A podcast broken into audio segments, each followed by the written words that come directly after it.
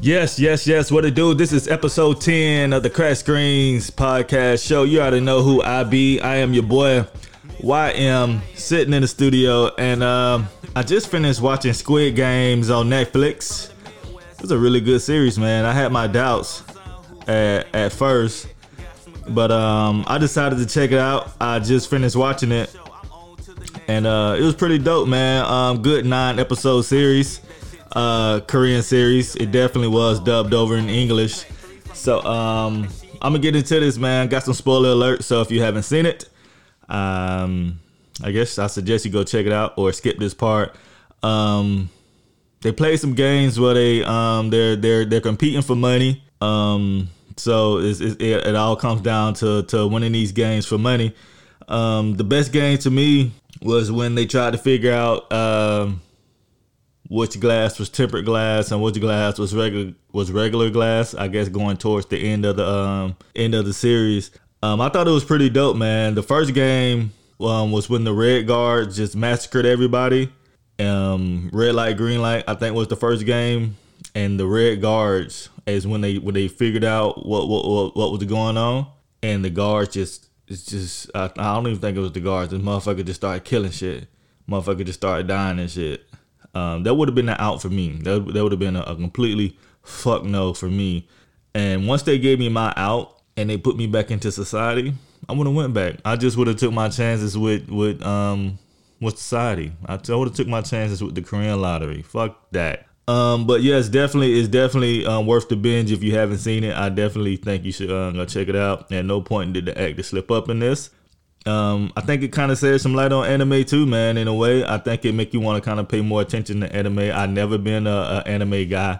Uh, I wasn't into like Dragon Ball Z, Naruto, Full Metal Alchemist. I wasn't a guy to dress up in, in blazing hair and go to these conventions. But I think it'll shed some light on that.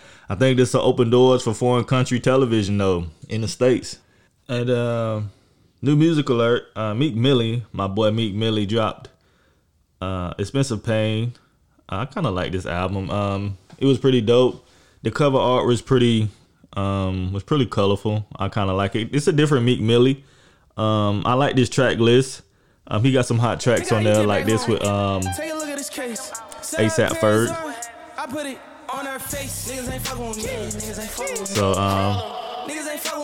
It's not a bad, it's not a bad album. I like it.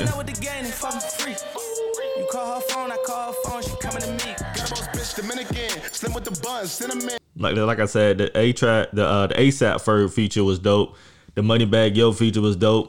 I feel like anytime you team up with Moneybag, it's gonna be a hit. The track list is cool, but by no means is this album championships. This is a, I feel like this is a, a more mature, a mature Meek. Um, I didn't hear any other flows on this album, like how he usually go.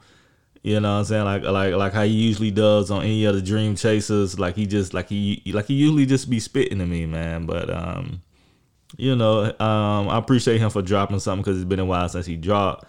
But um, it's still a good listen, to my opinion. So I, I I would I would still definitely check this out. Lil Wayne and Rich the Kid did drop Trust Fund Babies. I think Lil Wayne is just getting bored now. That cover art was alright. Um, I kind of feel like Wayne is just running out of shit to do. You know, I think Lil Wayne is just getting older, sitting on his money. You know what I'm saying? I think he's just, you know, doing shit now. Lil Wayne is still Wayne on this shit. You know what I'm saying? Lil Wayne is just doing his thing. Ripping shit, going through shit. The um, the album still got a few good tracks on it. It's still dope. I would, I, I mean, it's not something that I would pop in and listen to. This is more of a young of a younger generation. You know what I'm saying? It still got, it still got some, it still got some hot tracks on there. Like I, I like Admit It. It was okay. Buzzing was okay. Um, Headlock was okay. But I just kind of feel like music is kind of taking a turn. Like the O Gs are teaming up with these with the um. with these youngins a little bit, you know what I'm saying? So I don't know, it's just taking it's just taking it's just taking a twist now, you know what I'm saying? So I mean, I like it, but then again I don't. I mean, I fuck with Wayne.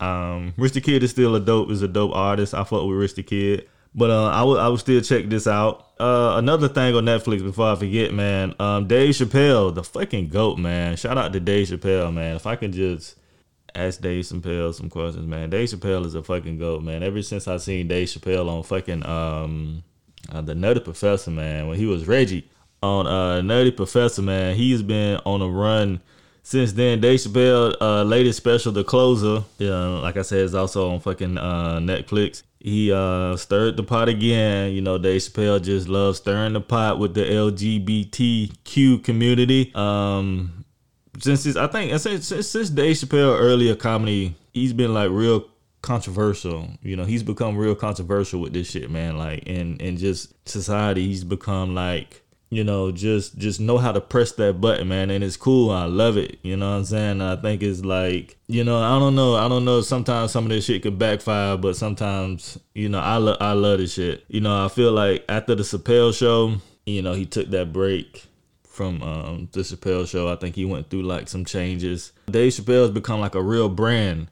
You know what I'm saying? He become like a real voice to, to say shit that we be wanting to say. Uh, I think he's become very experienced in T V since the Chappelle show, because in, in, in the Chappelle show, you know, he was just, he was still becoming of himself, but now he's like really concrete of who he is. I think I seen um, Chappelle when he came down in uh, in Jacksonville. I seen him live. We couldn't have our cell phones out.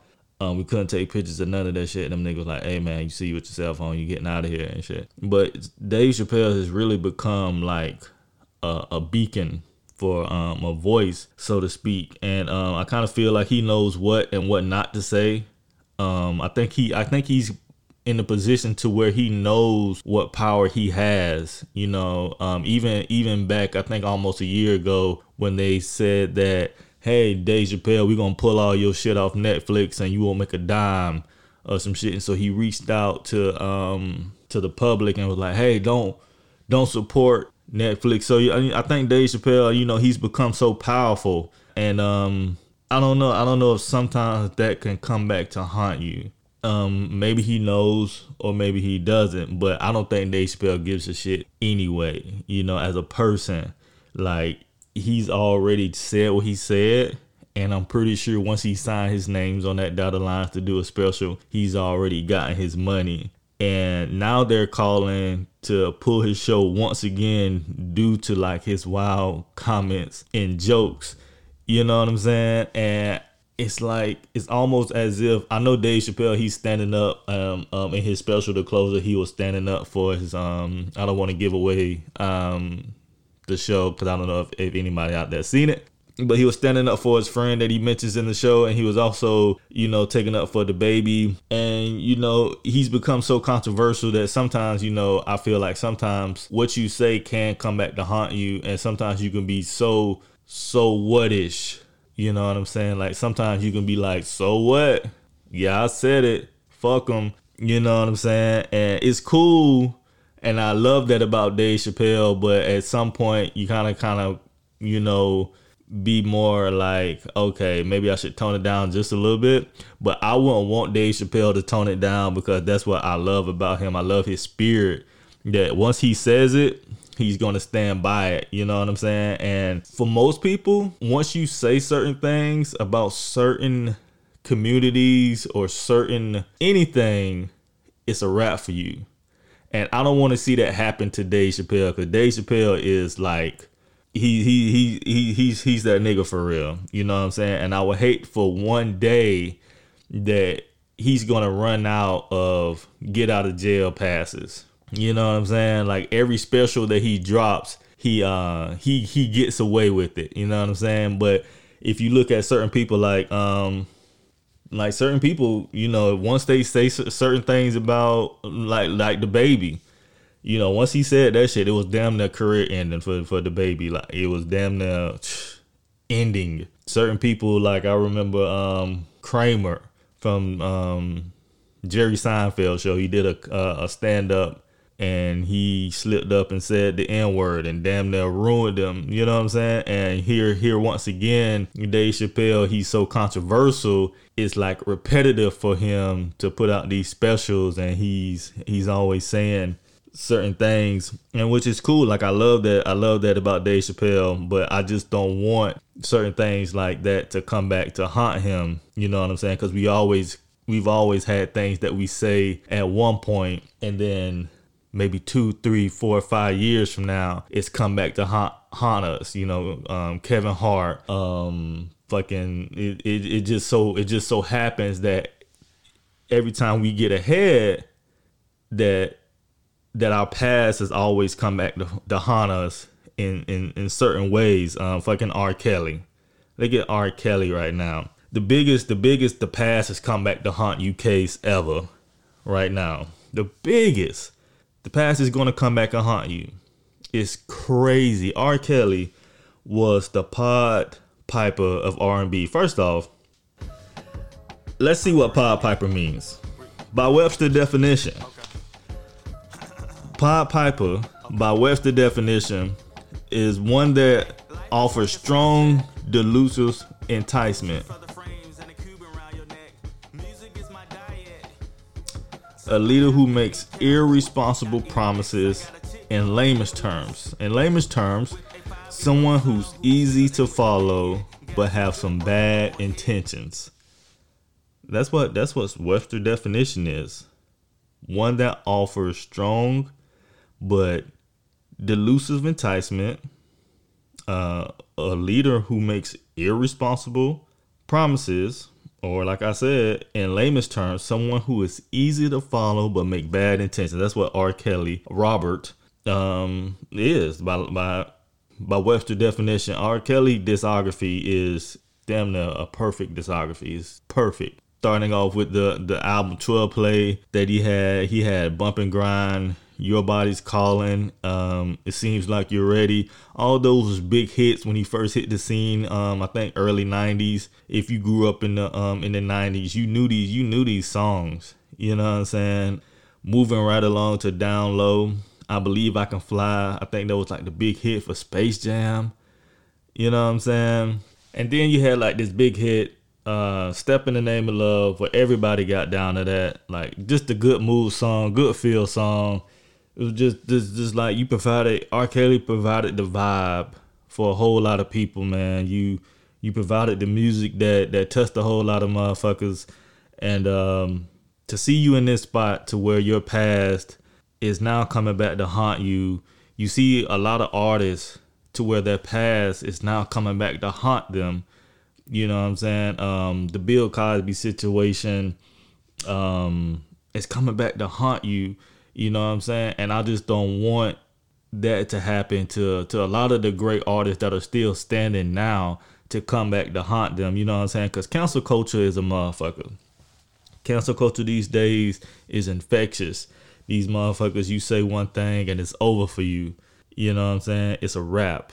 You, you better be very, very careful because cancel culture is very very sensitive about what anybody say that has any type of influence today. Like they will cancel your ass immediately, you know. And um, Dave Chappelle is one of the fucking goats. I would hate, and, and, I, and I'm pretty sure he probably don't give a shit.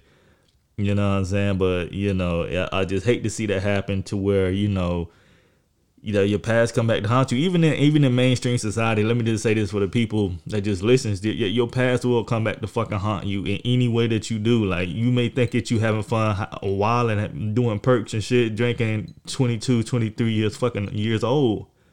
You know what I'm saying? It's cool at a point, but who knows what damages it does to you four, five, six, seven years from now. You know what I'm saying? Just to give you a little light example, you know what I'm saying, on how your past can, I mean, just just just being who you are today in in, in, a, in a negative way, you know, your past can can really come back to haunt you, to to detour your future.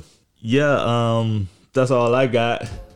So um, I still I still hope everybody's still out there being positive and all that good stuff, man. And uh, this is this is episode ten of the Crack Screens podcast show.